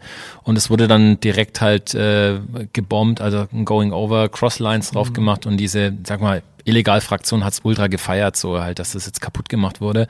Äh, wie siehst du das? Also ist Ja, das, das- legitim? Das sehe ich ambivalent. Naja, legitim. Was ist legitim? Ne? Letztendlich geht es da ja um einen Kampf, den wir ja schon seit 40 Jahren haben. Äh, die Fronten sind hart und die sind klar. Ne? Also äh, die Frage ist, wem gehört der öffentliche Raum, wem gehört die Stadt? Und ähm, die Frage ist, wie, wie schafft man das sozusagen, authentisch zu bleiben, ohne seinen Arsch komplett zu verkaufen? Ne? Und ähm, das ist schon nicht so einfach. Die Frage ist, wenn Herrschaftsverhältnisse sich Vasallen suchen, sozusagen, die für einen etwas umsetzen, Ja. dann müssen sie auch damit rechnen, dass da eine Antwort kommt. Und das ist, äh, es gibt keine Sicherheit. Und ähm, ja, es ist immer eine Frage, wie respektiere ich auch äh, das, was da stattfindet, als wertig. Und wenn ich das eben als unwertig akzeptiere und sage, okay, das ist nur Schmiererei und das muss weg, dann kommt eben auch so eine Antwort. Und klar, ich finde es auch scheiße, aber es gibt auch Artwork, was im wilden Bereich äh, stattfindet, was, was eine hohe Qualität hat. Und das sollte man nicht außer Acht lassen. Es wäre halt schön, wenn es eine Koexistenz geben könnte. Genau. Aber ja, es, wie du sagst, es ist halt einfach ein, ein Battle, der es schon seit einfach zu vielen Jahren gibt und den wird es wahrscheinlich auch immer geben und man positioniert sich da irgendwie. Am Ende des Tages ist es dann für die Herrschenden immer ganz gut so, wenn sich die Lager halt möglichst entfremden und, und aufeinander einhacken, weil dann ja, so. Dafür wurde wahrscheinlich Teile und Geld Herrsche, erschaffen. wie heißt's? Ja, genau. Teile Ja. und Herrsche, genau. So heißt es, genau. Ähm, jetzt zum Thema Mural Art. Da hast du vorhin schon mal ganz kurz äh, darauf Bezug genommen. Ähm, das ist ja jetzt was doch relativ Neues. Also es gibt schon lange, aber jetzt, dass man sagt, Graffiti passiert so in diesem Mural Art Kontext, finde ich, gibt es noch nicht so lange. Und ich habe da ein lustiges Zitat von Mo2 irgendwo äh, mitbekommen. Ich finde es leider nicht mehr, sonst hätte ich es auch wirklich korrekt nochmal zitieren können. Aber er sagt dann äh, so im übertragenen Sinne, dass ähm, für ihn Stylewriting, Schrägstrich Graffiti, auch so ein prädestiniertes Format hat. Und dieses Format entspricht etwa so im Maximum halt ein Holka, so wenn man es jetzt mal blöd überspitzt. Ähm, und das Mural Art das dann das halt nicht abholt. So, wie, wie stehst du dazu? Findest du auch, dass es da so ein, ja, so eine Leg Reglementierung gibt anhand der, des, des Formats? Ja, das ist ja schwierig. Ne? Das ist ja so wie eine Style-Polizei sozusagen, dass man sagt, okay, das und das äh, darf nicht gelten als äh, Style-Writing oder äh, Anti-Styles sind keine Styles und so weiter. Die Diskussion ist ja mühselig. Ne? Ähm, Was aber wirklich ja stattfindet, ist ja eine, äh, eben eine Titulierung, eine Einteilung in sozusagen gut und böse. Ne? Also gutes Graffiti gegen böses Graffiti. Ne? Das ist ja auch das, was wir jetzt auch bei Präventivmalereien äh, Malereien sozusagen haben, ne? wo es heißt, okay, wir gehen mit Babyköpfen und äh, Darstellungen von Skylines über Styles drüber, um sozusagen äh, das vorab zu besetzen oder safe zu machen. Äh, das gibt es nicht. Es gibt keine Sicherheit, auch nicht für die Murals. Die Murals sind ja jetzt, und es wird ja immer mehr auch, die Murals sollen ja sozusagen eine Touristenattraktion darstellen. Ich sehe immer mehr so dieses Bild des Künstlers als Äffchen bei dem, beim Orgeldreher. ne? Also dieses Bild existiert ja. Und das ist genau das. Kann ich ein paar Äffchen haben, die da springen und hüpfen. Und es ist genau das. Ne? Also Murals, ja, ist nice to have, aber hat in dem gesamten Kontext eigentlich, ja, ist ein schönes Artwork auf Flächen groß. Äh, prima. Ist, finde ich gut, ist auch eine schöne Sache, aber hat eigentlich nicht mehr was mit diesem ursprünglichen. Und deswegen ist Mode natürlich, klar, der ist natürlich Hardliner, was das angeht, und ein großes Talent auch aus dem Bereich. Und klar, dass den das frustriert, weil er selber wahrscheinlich nicht so groß dabei ist, leider. Hm. Ja, man sieht da nicht so wahnsinnig viel. Genau. Stimmt, tatsächlich. Ähm, jetzt nur, um da mal kurz ein, eine Rückmeldung zu geben. Also wenn ich mir dein Zeug anschaue, was du jetzt im kommerziellen Bereich machst, dann hat es für mich schon extrem noch diesen New York Flavor. Ähm, ich habe da überlegt, was an was erinnert's mich so? Und dann ist mir so diese TATS Crew eingefallen in New York. Äh, das heißt also, man sieht sofort, erstens ist mit Sprühdose gemalt. Man sieht, das ist so ein Handwerk. Also da wurde jetzt nicht irgendwie äh, krass projiziert oder so. Da, da hast du quasi Genau, deinen Körper eingesetzt genau, als Tool. Und ähm, das ist so ein bisschen aus der Zeit gefallen, kann man fast schon sagen, wenn man, wenn man so diese anderen Sachen anschaut, die so im kommerziellen Zirkus so abgefeiert werden. Aber nichtsdestotrotz, ich finde, das hat eine, eine, eine Kraft halt, ein Duktus, den diese, diese Hochglanzproduktionen halt nicht mehr haben, so gar nicht mehr. Die Frage ist ja, was soll ausgesagt werden? Oder mhm. was, was für ein Duktus soll transportiert werden? Und ganz klar, ich finde, man sieht, wenn Sachen projiziert sind, viele Sachen, die wir jetzt auch als Mural bezeichnen, teilweise würde ich sagen, okay, das hat gestalterisch überhaupt gar kein, keine Relevanz mehr, weil es ist einfach eine Projektion von irgendeinem Bild, mhm. was dann sozusagen auf groß aufgeblasen wird und nachgemalt wird. Das ist Malen nach Zahlen in groß, mhm. das kann jeder Depp. Ne? Ich finde es interessant, wenn's, wenn man sieht, okay, ist mit der Hand gemacht, es darf einen Duktus haben, äh, der zeigt, okay, das schämt sich nicht, dass es mhm. nicht perfekt ist. Ne? Also mhm. das ist ja gerade das Wichtige daran. Also ich finde es toll, wenn ich zum Beispiel Sachen auf die Wand zeichnen darf. Mhm. Finde ich viel geiler, als wenn das ausgearbeitet ist, komplett langweilt mich mittlerweile. Weil es ist einfach, du willst ja irgendjemandem was zeigen, mhm dass du etwa eine Technik beherrschst oder gestalterisch äh, sauber arbeiten kannst. Aber das, mhm. darüber bin ich ja lange hinweg. Das ist ja langweilig. Ne? Also, da musst du wahrscheinlich deine Kunden auch ein bisschen erziehen, dass genau, sie das schlucken, genau, nehme ich an. Genau. Habe ich jetzt gerade ja auch, äh, habe ich ja vorhin gemeint kurz, äh, wo ich jetzt Gestaltungsvorgaben bekomme, wo ich sage, okay, äh, pff, lasst euch den Scheiß doch drucken. Oder warum soll ich das umsetzen mit Sprühdose? Mhm. Das ist tot. Also das hat nichts Lebendiges mehr. Mhm. Spannend. Ich meine, jetzt bist du generell jemand, der viel experimentiert. Du bist jetzt nicht nur auf die Sprühdose fixiert, sondern du machst ja auch andere Sachen, ähm, machst auch Tape Art zum Beispiel, was ich mitbekommen habe. Und du hast ein ganz, ganz spannendes Projekt noch, und zwar ähm, Lichtgraffiti. Mhm. Das habe ich, wenn ich ehrlich bin, bevor ich das bei dir gesehen habe, immer so als ähm, fotografisches ja, Special Effect Mittel wahrgenommen, soll heißen Langzeitbelichtung und dann halt irgendwie mit einer Taschenlampe malen. Äh, und das war's. Und da ist ein statisches Bild entstanden. Jetzt ist es bei euch aber ein bisschen anders. Also man kann da wirklich direkt interagieren, live ja. und malen mit ja. Licht. Kannst du uns das mal kurz erklären? Erstens mal, wie es dazu kam und wie das so abläuft. Ja, das kam daher, dass ich äh, irgendwann 2007 äh, in Köln war auf einem Event für PlayStation und mhm. ähm, war dann auf einer Afterparty bei Eastpack und habe da dann ähm, den Marcel Panne von Lichtfaktor kennengelernt und den David Lübchen. Und ähm, wie sich herausstellte, war der David Lübchen damals auch Writer und ähm, hat wohl mein Artwork gefeiert aus den frühen 90ern bis Ende der 90er. Und dann haben wir uns kennengelernt. Ich habe einfach zum ersten Mal mit Licht da gemalt. Die hatten da so eine Aktion aufgebaut und ich habe sofort gemerkt, so wow, das ist ja total geil, äh, das macht einen riesen Spaß. Und ähm, ja, haben wir uns angefreundet und seitdem äh, machen wir zusammen Events äh, europaweit. Wir waren für Seat in äh, Barcelona, wir sind oft in London auf den Winterlights. Ähm, das macht einen heiden Spaß, weil du bringst Leuten einfach ähm, A, das Thema näher und die Menschen, Besucher können mitagieren. Also es ist ein, ein Socializing-Tool, was total geil ist. Und äh, technisch basiert es auf einer Software, die äh, Lichtfaktor generiert hat. Das ist ein Lichtmaler, so nennt sich das äh, Programm. Und äh, es ist ähm, ja eine Videoaufzeichnung in diesen Pausen sozusagen, wird eben gemalt in dieser Software und es wird über eine Blackmagic-Kamera aufgezeichnet, wird auf die gleiche Fläche über den Lichtmaler wieder auf die identische Fläche zurückprojiziert. Und ja, ist einfach ein tolles Tool, macht Spaß, ist interaktiv und kann äh, Häuser bespielen, riesige Fassaden bespielen und geht aber auch in kleinen auf zweimal einen Meter oder sowas.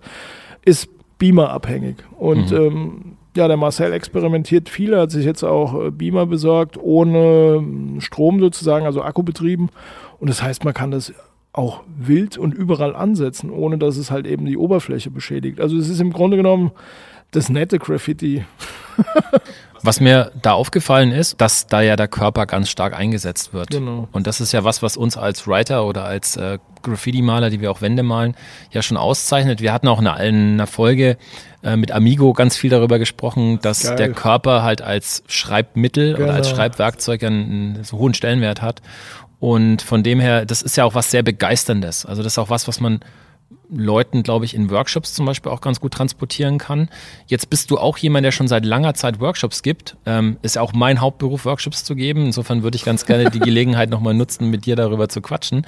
Ähm, welchen Wert haben Workshops für dich aktuell noch? So, also machst du das gerne noch? Ja, ich mache das gerne, weil ähm, ich zeige gerne Leuten, dass das eben nicht nur äh, negativ besetztes Thema ist, sondern dass man damit ja auch gestalten kann. Also du musst ja nicht, äh, bist ja nicht verpflichtet, damit Styles zu malen. Mhm. Ne, du kannst ja auch das Werkzeug Sprühdose für alles andere nutzen und das mache ich. Ne? Und ähm, ich war jetzt gerade letzte Woche zusammen hier mit der Praktikantin Ida, waren wir an der Montessori-Schule hier in Hofheim und wir haben einfach mit äh, vier Kids zusammen äh, eine Schulhoffläche gestaltet mhm. und die hatten Endspaß, aber die haben auch gemerkt, äh, wie schnell sie da an ihre Grenzen kommen. Ne? Also ganz klar, ähm, auch da wieder Learning by Doing und wiederholen, einfach das klassische Lernen sozusagen. Einfach wiederholen, wiederholen, wiederholen, üben, üben, üben und dranbleiben. Zeigst du den Kids dann auch, wie man Buchstaben abstrahiert? Genau. Ist das dann ein Teil genau. des Workshops? Also die Jochen Schweizer Workshops, die ich einmal im Monat gebe, die äh, sind so aufgebaut, dass ich da erstmal äh, einen historischen Abriss gebe, dann einfach zeige, okay, hm. so funktioniert das Werkzeug und dann äh, zeige ich, okay, die verschiedenen Formrichtungen sozusagen, was kannst du an äh, Formen erschaffen sozusagen mit typografischen äh, Elementen sozusagen das Stylewriting, Aufbau von Stylewriting und später dann halt eben auch, okay, das Werkzeug an sich muss ja wie gesagt eben nicht Stylewriting sein, sondern kann auch alles andere darstellen und dann geht es in den praktischen Teil, der mhm. dann halt eben auf Leinwand stattfindet. Ne? Und wir bauen hier unten immer große Leinwände auf zum Trainieren. Mhm. Und später dann äh, kann jeder äh, Teilnehmer sich seine Arbeit, die er dann auf Sprühdose, auf Leinwand, auf Keilrahmen erstellt, ja. mit nach Hause nehmen. Ne? Das ist die Idee dahinter. Und das geht über sieben Stunden und die Leute haben Endfun. Mhm. Und im Grunde genommen, die kommen teilweise aus der Schweiz, übernachten hier und pff, ja, sehen das halt eben auch als wertiges Ding. So. Und das äh, finde ich ein wichtiges Thema überhaupt bei dem Ganzen. Wie erklärst du dir diesen Reiz? Also warum, warum begeistert es Menschen so arg? Ja, ganz klar. Äh, A, sehen sie es draußen ne, und können mhm. damit wenig anfangen, weil es ja teilweise kodierte Kommunikation ist. B, ähm, steckt in jedem von uns meiner Meinung nach so ein archaisches Thema sich äh, zu offenbaren und auch darzustellen. Und das ist im öffentlichen Raum halt eben wenig möglich. Ne? Und äh, Stylewriting oder respektive Graffiti hat sich ja einfach diesen Raum genommen. Mhm. Und dieses Rebellische, das zieht ja Leute an. Also das, das hängt, glaube ich, in jedem mit drin irgendwo so ein bisschen. Ne? Auch wenn man das vielleicht nicht rauslässt, aber spätestens bei so einem Workshop kommt es raus. Mhm. Ich habe so das Gefühl, dass viele Workshops, die man, die man mitbekommt, oftmals diesen technischen Aspekt stark im Fokus haben. Also da geht es darum, mit Sprühdosen zu malen. Und das ist natürlich auch ein großer Reiz. Die Sprühdose ist eben ein Tool, was man normalerweise nicht benutzt, so klassischerweise. Allerdings finde ich, dass so Style-Philosophie oder Ästhetik ja auch ein wichtiger Bestandteil sein muss von, von einem Workshop. Jetzt ähm, bist du jemand, den ich auch als solcher wahrnehme. Du, du machst dir, glaube ich, viele Gedanken darüber, was du malst, wie du malst, wie du Buchstaben abstrahierst.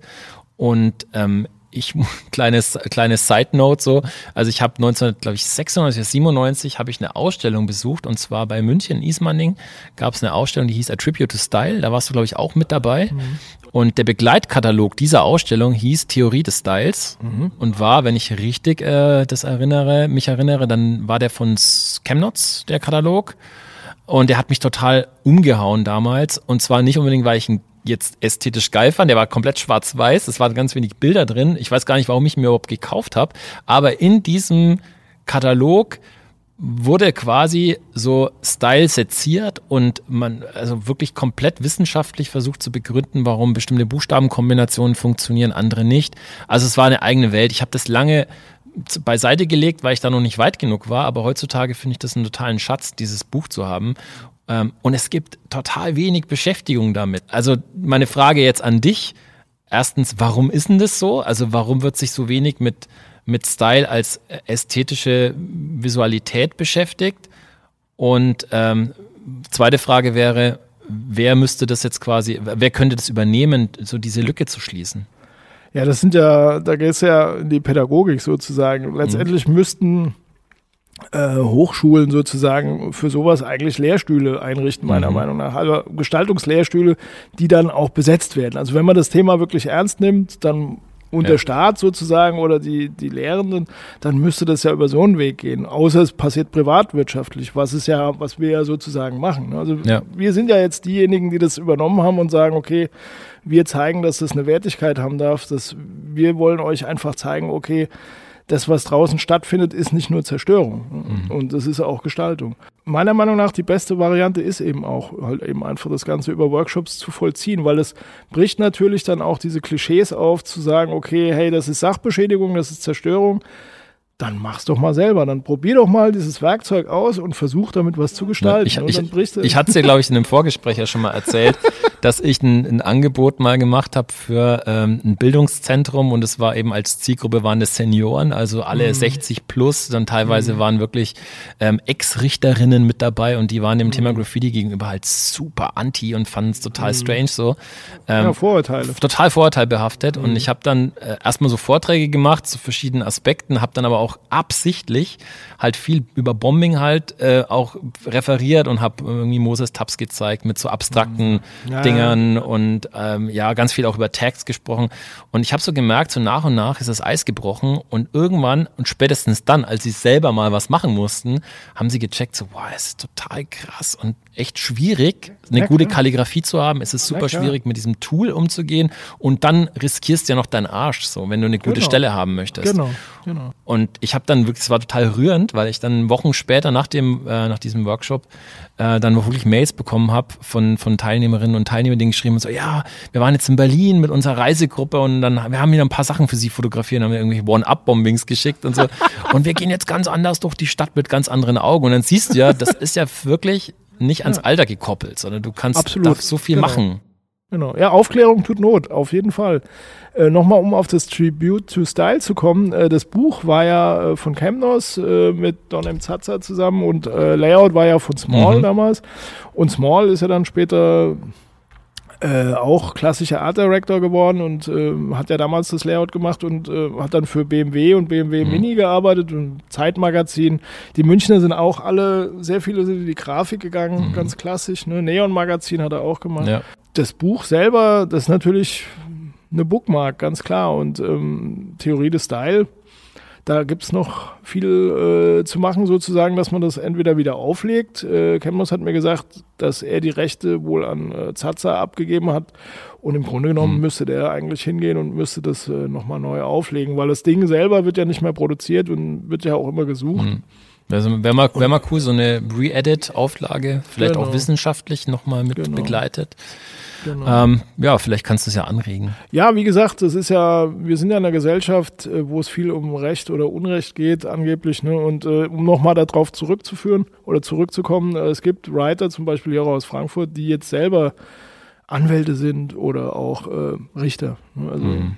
bestes Beispiel äh, ist, ähm, naja, ich darf den Namen gar nicht sagen, aber der ist jetzt mittlerweile Richter am Landgericht und ja, verurteilt natürlich dann auch und ja, Okay. ist schon wit Ja, der, wie- hieß es früher? Gang durch die Institutionen oder so? Der, Ja, wie ist der Gang durch die Institution? Äh, im- Letztendlich geht es ja auch darum, ähm, ich komme immer wieder auf das Wort Wert. Ne? Es geht immer um Werte. Äh, und es, auf der einen Seite beschweren sich Leute, dass äh, wir unwertige Sachen gestalten würden. Und umgekehrt äh, gibt es eigentlich keine unwertigen Sachen. Ne? Es ist auch wie, letztendlich, es gibt eigentlich auch keinen Müll. Mhm. Ne, weil letztendlich sind es Produkte, die äh, fehlgeleitet sind oder an der Stelle liegen, wo sie nicht keine Nutzung mehr erfahren können. Aber im Grunde genommen gibt es nichts Unnützes. Mhm. Es gibt auch keine Unkräuter. Ne? Das sind Werte und es sind Worte, die Sachen entwerten. Und wir glauben das dann und das ist natürlich Quatsch. Und deswegen ist auch Quatsch zu sagen, jedes Graffiti ist scheiße, jedes Stylewriting, Ja. jedes wilde Stylewriting Ja. ist Schrott. Das ist ja Quatsch. Pauschalisierung, Vorurteil, bitte nicht. Mhm. Lass uns mal die Zeitleiste vorspulen in zehn Jahren, also dann ist 2030. Wo steht da Graffiti für dich? Keine Ahnung, also wahrscheinlich wird es sich noch weiter verändern, es wird mehr lesbar werden und es wird, wenn es das überhaupt noch so gibt, ähm, äh, sich einreihen in so einen Gestaltungsspielraum. Ne? Das wird natürlich immer mehr verkommerzialisiert, es wird natürlich, ähm, aber im wilden Bereich ist die Frage, ob es das dann überhaupt noch gibt. Äh, wenn, wenn die Entwicklung so weitergeht, werden wir eine Gesellschaft haben, die äh, komplett überwacht ist. Äh, was ja stattfindet, ist ja jetzt schon über den digitalen Bereich dass äh, die äh, digitalen Assistenten dich ja jederzeit abhören sozusagen. Mhm. Und das wird auch noch visuell passieren. In England hast du es jetzt schon, du hast alle fünf Meter CCTV und du siehst keine Text mehr. Es mhm. ist alles gebufft. Äh, wenn das die Zukunft ist, dann wissen wir, wo es hingeht. Ja, das ist jetzt mehr eine Dystopie auf jeden Fall als eine Utopie. Ja, aber ich meine, ich kann es nicht wissen. Das hängt ja auch mit, äh, von uns selber ab, inwieweit wir irgendwann anfangen mhm. zu sagen, okay, äh, wir wollen nicht unmündig bleiben. Und ich habe immer den Eindruck, äh, viele wollen unmündig sein. Für viele ist es einfach zu sagen, okay, ich möchte äh, eine Familie gründen, ich möchte mhm. ein Haus haben, ich möchte den Standard leben, weil ich möchte mhm. nicht auffallen. Und äh, das ist eine ganz andere Lebensentwicklung oder ein Lebensziel als das, was ich hatte. Mhm. Ich finde, man sollte mündig sein, man sollte Acht geben, man sollte aufpassen, dass man äh, bestimmte Rechtssysteme nicht implementiert, die nichts mehr mit Demokratie zu tun haben. Okay, das ist ein wichtiger Appell auf jeden Fall. Gibt es noch irgendeinen Tipp, den du ähm, einem Writer mit oder einer Writerin mit auf den Weg geben würdest, die das ähm, die vorhat, sich da zu professionalisieren? Was ist das Wichtigste, was man braucht? Einen langen Atem meiner Meinung nach. Man sollte ähm, wirklich langen Atem haben und äh, sich auch nicht wirklich immer verbiegen. Äh, einfach seinen eigenen Stilistik finden und ja, einfach wirklich glücklich bleiben. Im Grunde genommen, ja, don't worry, be happy, weil letztendlich äh, nichts ist selbstverständlich. Alles, was wir machen, ist ja mhm. sozusagen schon Overdose und mega Luxus, was wir hier erleben. Äh, wir können dankbar sein, dass wir hier so leben. Don't worry, be happy. Besser geht's nicht auf jeden genau. Fall. Genau. Ja, ähm, vielen lieben Dank auch, dass du die Zeit genommen hast. Ich danke dir nochmal für die Möglichkeit auch und für die Darstellung und auch für die Mühe und auch die Liebe, die dahinter steckt.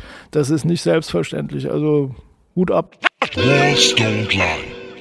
Jo, das geht natürlich runter wie Öl. Da freuen wir uns. Vielen lieben Dank für das Kompliment.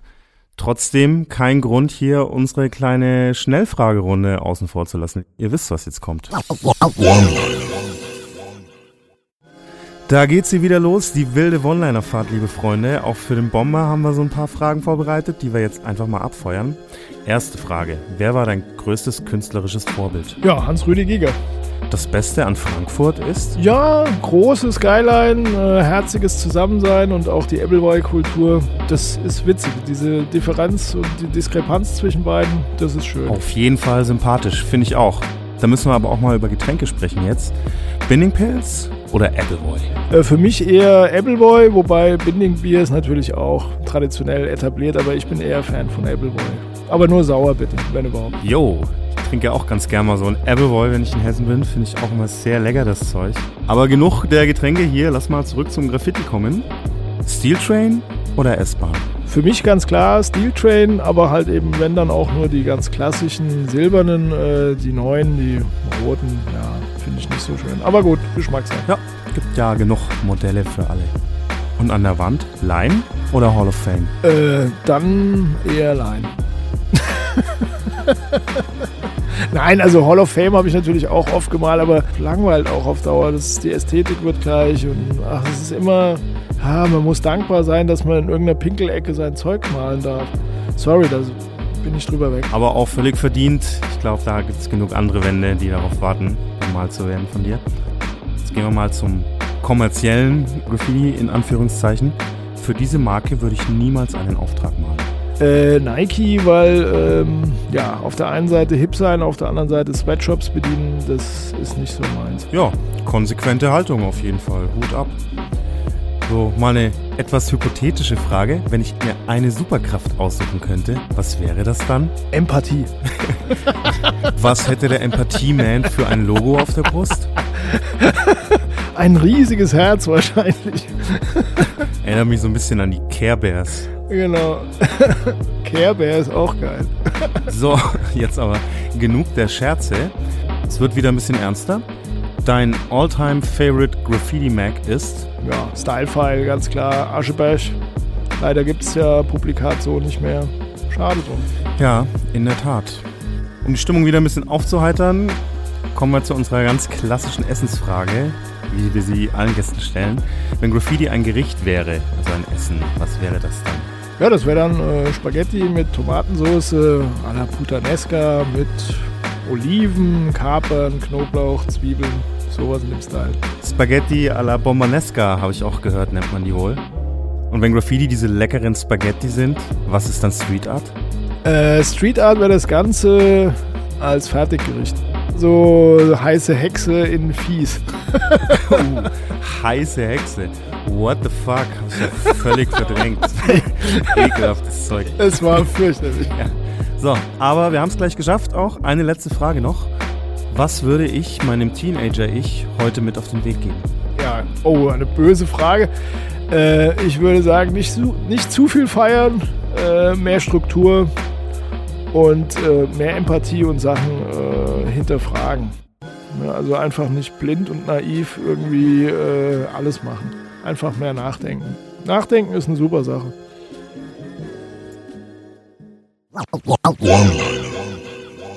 Oh Mann, der liebe Bomber. Ein echtes Entertainment-Paket, auf jeden Fall. Auf jeden Fall. Das ist wahrscheinlich auch so einer der ja, dienstältesten Writer in unserem Podcast, die wir interviewt haben. Mhm.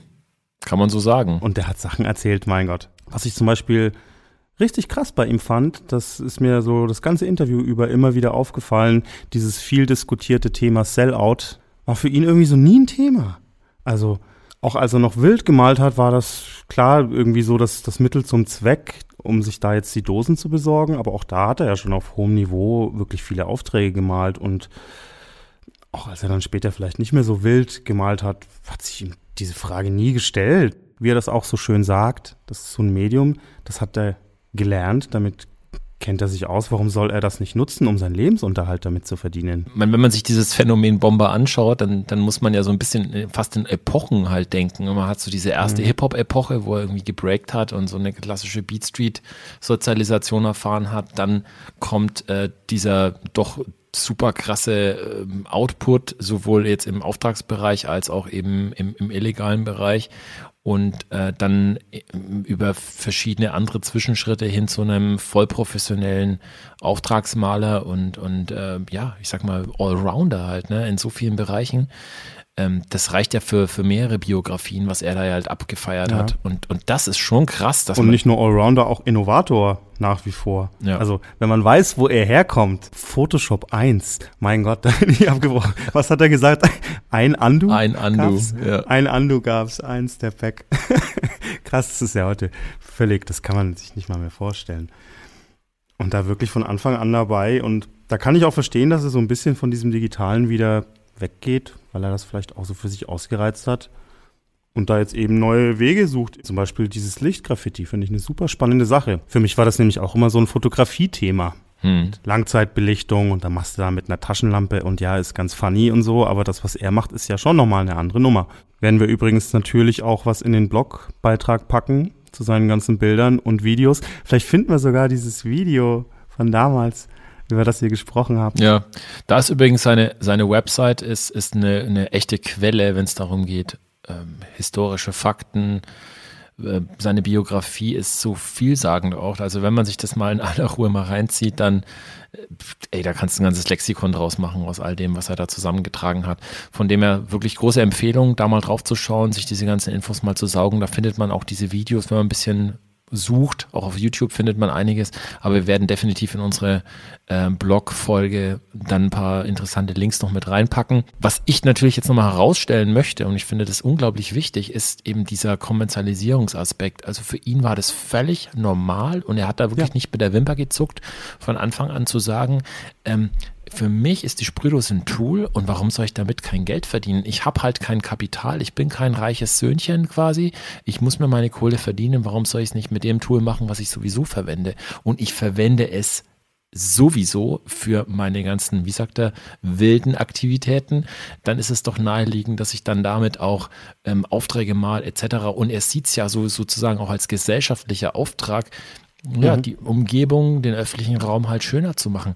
Und das ja. ist was, wo ich mich zu 100 Prozent wiederfinde, wo ich sage, ey, das war mir von Anfang an ein unglaublich wichtiger Aspekt, dass egal was ich male, dass das halt geil kommt. So, und das, mhm. gut, war für uns jetzt natürlich ein Hemmschuh, weil wir wussten, ja, in so einer Mini-Scheiß-Kleinstadt aufzuwachsen, ähm, da ist, da ist das in einem halt die Hände ein bisschen gebunden so, aber für ihn war das einfach krass, wie straight er da durchgegangen ist, durch diesen, durch diesen Weg. Also Mhm. deswegen schon mal riesen Props. Äh, Wahnsinn. Und bis heute ist es ja mehr als nur ein Job für ihn. Also das kam ja ganz klar raus in dem Interview. Er hat jetzt keinen Bock mehr gehabt auf diesen ganzen Agentur-Medienrummel-Hype. Er macht da lieber sein Ding, er macht auch Workshops und das auch diese, diese große philosophische Frage, wem gehört der öffentliche Raum und wie gestalte ich den mit was? Mhm.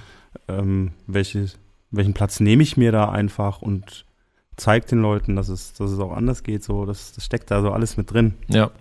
Und auch an der Stelle, ich weiß nicht, wie du es siehst, aber ich finde, mir wurde nochmal total klar in dem Interview, dass wir eben weder von einem Begriff sprechen können. Es gibt nicht das eine Graffiti und es gibt auch nicht diese eine Graffiti-Szene und es gibt nicht diesen einen Graffiti-Writer-Typ, wie auch immer, sondern ey, da geht jeder mit einem komplett unterschiedlichen Ansatz an dieses ganze Ding ran und es wird immer diese Lager geben und es wird immer diese Gräbenkämpfe geben und wir befinden uns quasi an derselben Stelle, an der wir uns vor 30 Jahren befunden haben.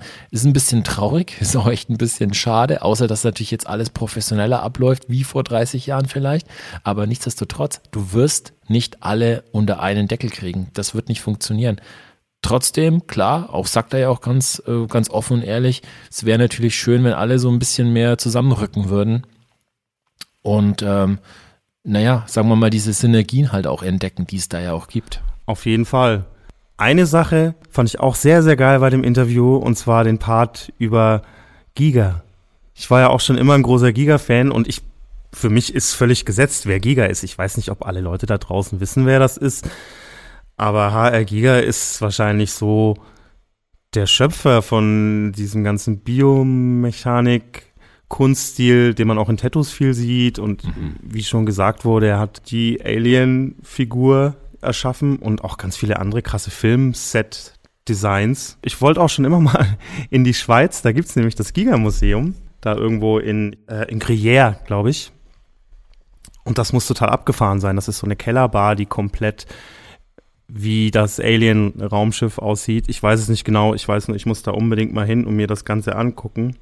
HR Giga, krasser Typ. Auf jeden Fall super kontroverser Künstler, definitiv, hat auch eben geairbrushed und hat da eben in dem Make It Better Magazin echt voll absurd, dass er in einem Graffiti-Magazin ein Interview gegeben hat und dann da eben Graffiti als die einzig relevante Kunst neben seiner eigenen deklariert hat, finde ich schon echt eine grandiose Aussage.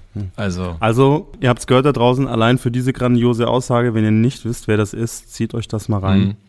Was, was mir noch so ein bisschen hängen geblieben ist, ich weiß nicht, ob, ob du da auch in, in irgendwie so hingehört hast.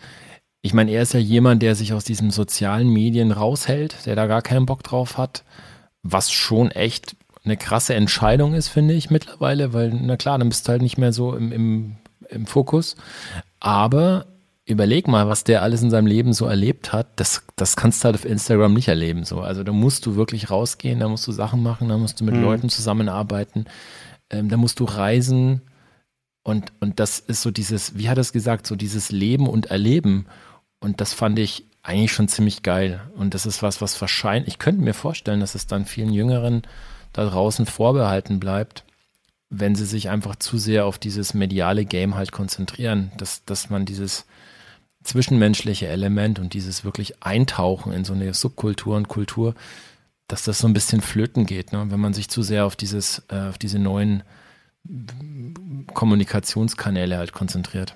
Auch, das muss ich vielleicht auch noch an der Stelle erwähnen, das fand ich auch krass, diese Nummer mit den Dosen, dass er da auch damals den Stein mit ins, ins Rollen gebracht hat und dafür gesorgt hat, auch quasi, dass wir letztendlich heute so eine Molotow-Palette da haben. Denn da musste ja erstmal jemand hingehen und sagen, da fehlen in der Palette aber die ganzen Abstufungen und die hätten wir auch gerne noch als Sprühdosen und lasst uns das mal richtig machen. Die Spava-Story kenne ich natürlich von Benzo, aber das ist hier nochmal Belten da mit Bomber, wusste ich nicht. Crazy Nummer. Deswegen an meiner Stelle hier äh, meine Hochachtung und herzlichen Dank auch für diesen Move. Ja, absolut, definitiv. Deswegen, bester Mann, äh, checkt auf jeden Fall unsere Blogseite, hört euch auch seine wundervolle Playlist an, Spotify, YouTube, dies, das, auf unserer Blogseite www.wdl.rocks. Da findet ihr alles, auch die vorangegangenen 13 Folgen.